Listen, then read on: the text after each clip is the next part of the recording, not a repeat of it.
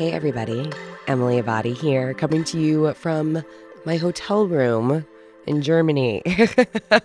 Not an everyday sentence for me. I'm out here this weekend visiting Adidas headquarters, joining in on some fun surrounding their Roads to Records event. Uh, essentially, what that is, if you didn't know, their global headquarters is located here in Herzog, Germany. They are holding this event, which the whole goal is to break records with athletes in the five kilometer, 10 kilometer, and half marathon. Tons of running talent out here. Really exciting to be able to have the opportunity to witness it and uh, to join in on a, a little 5K run they're having on Saturday for us normal humans and uh, really get to experience all that is their headquarters. I've been here once before in 2016. And that uh, experience, this is like a really full circle moment for me. When I came here in 2016, I hadn't started the show yet. I was recently laid off from my job at Self when the magazine folded. And I remember coming here and feeling so self conscious and nervous about who I was. Like when I introduced myself to other people that I was meeting, whether they were other editors in the health and wellness space, if they were perhaps new influencers at the time, Adidas was just opening up and really working on and investing in their global ambassador program. And I came on the trip with a ton of their original global ambassadors. And so I felt really, really nervous and like unsettled about like, hi, my name is Emily Abbate and what follows that. Now, again, a really full circle moment. So many years later, I am in a completely different place, both personally and professionally. And so to be back here and, you know, you're listening to this show, to have my own thing, to have done so much work on myself as well, uh, to be really firm in who I am, what my foundations are, what my values are, it feels really special. And I'm really, really proud of that. Uh, that's not necessarily what this five minute Friday episode is about today.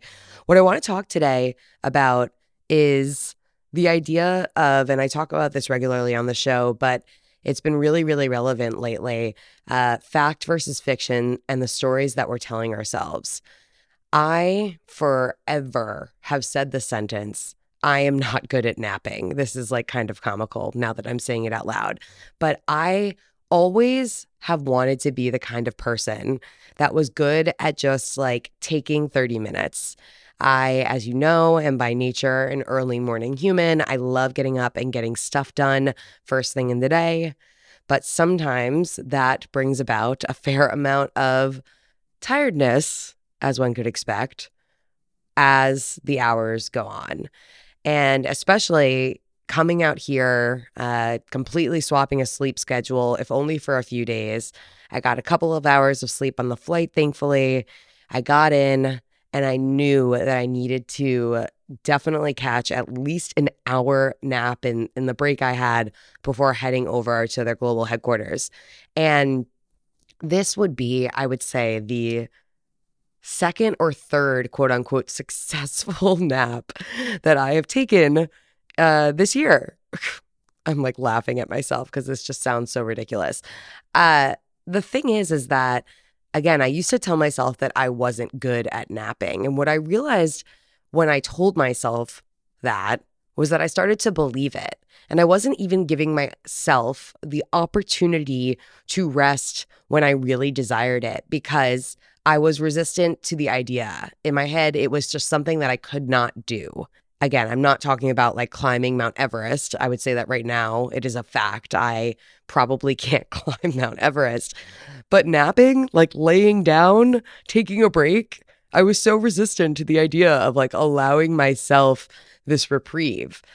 And so when I stopped believing this story that I was telling myself, this story, you are incapable of napping, you are bad at napping, and I allowed myself to simply lay and rest and accept whatever result happened, I am getting better at not believing my own BS, if that makes sense. At getting to a place where I am not just accepting the stories. And of course, this takeaway that I'm sharing with you is bigger than just napping. It's like the sentence, I'm not a runner or I can't run. It's like, okay, maybe right now you don't enjoy running or you don't feel as though you're good at it. But what happens if you reshift, reframe, better word, that narrative? What happens if you stop running how you feel as though you should be running and running for a minute and walking for a minute and running for a minute and walking for a minute and not comparing that activity to that of someone else who maybe has different feelings on running. You see where I'm going with this? When you can separate fact from fiction, you have a lot of opportunity and you can separate the stories you're telling yourself versus what is actually reality. So I am allowing myself the grace to get better at taking a nap every once in a while. And that grace enabled me to accumulate over a wonky travel day about five and a half hours of sleep total, which, hey, it's better than no hours of sleep total. I will take it. My question to you this week, my thought prompt for you this week what is something in your life, a fact from fiction moment? What's a story that you're telling yourself that you can break? Something that you can have some grease with. Again, how can you separate fact from fiction in your life? And now, a listener question. Hey, Emily, this is Sarah from Boston. Um, I've been listening for a while and I'm not a runner at all, but I love the interviews that you give with inspiring people. My question to you is How are you navigating the world of investing? I am in the boat right now where I'm trying to organize my finances. And I remember seeing on your Instagram stories that you also started investing. So, what's your strategy here? Are you meeting with a financial advisor? Um, how is your investing journey going? I'd love to hear some feedback and some tips. Thanks. I love going back to the listener questions after having the opportunity to travel and knowing who the hurdlers are that are calling in and asking them. I met Sarah up in Boston. She is fabulous. And I am just, I'm happy to hear your voice, Sarah. Uh, investing, it's, I'm working on it, right? So as of now, I work with an accountant. Uh, I was referred to an accountant that specializes working with individuals who are contractors. They have a lot of 1099s. I am one of those type of humans.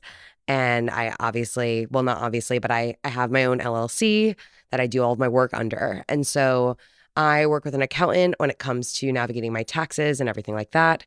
And also talk to him a little bit about strategic where I could place some of my money. Last year, I opened up an earnest, an earnest, an interest earning savings account. So now I'm earning money on my money over there.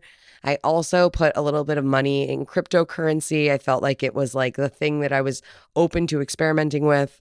Uh, not a ton. And I just did that using Coinbase, the app.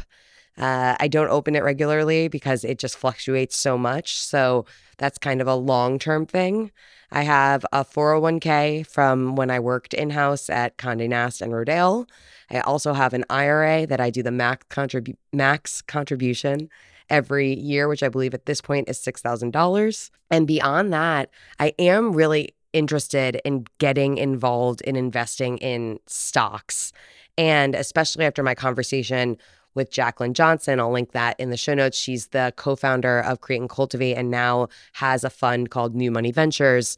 I feel like really excited about learning more about uh, doing that about putting my money places. Not that I have like copious amounts of extra money laying around, but I do know that long term uh, investing in stocks and maybe companies, and maybe one day I can be a person that angel invests somewhere. What I've learned about that specifically is that it doesn't need to be like, I don't need to say, like, I have $100,000 to give you because I certainly do not. But sometimes angel investors are just like a much lower barrier to entry uh, maybe it's a thousand or five thousand or ten thousand. Again, this is a lot of money, so I'm not saying it lightly, but I'm just having a fun time learning more about the whole space. And I'd like to keep having conversations. And I think that's important that we have open conversations about how to do that. And I know that money can be like a really taboo thing. Everyone is in a different place and has different priorities on how they want to use it, spend it, save it. But I think that we can all agree that uh, financial wellness and financial health is super important. So the more open we can be about it, the better. So yeah, I think that kind of sums up where I'm at with my money. Just trying to make smarter decisions. I put a certain amount in my savings every month put a certain amount in a separate bank account that I have for rent every month. I put a certain amount in a separate account that I have for travel every month, and obviously my regular expenses and everything. So, just trying to be more diligent with this as I get older, with the goal of one day, hopefully, you know, owning something, not just renting forever. Uh, and that's where I'm at. And that's it for this week. Thanks so much for listening. Thanks for following along with Hurdle. If you're not doing so yet, head on over to social. Follow us at Hurdle Podcast. I'm over at Emily Abbate. And uh, I'm going to make this call out again. I do it regularly, but listener questions. I want yours. I need yours. I want to answer more questions. So please call in with one. I'd love to answer it on the show. The link to do that is in the show notes. Another hurdle conquered. Catch you guys next time.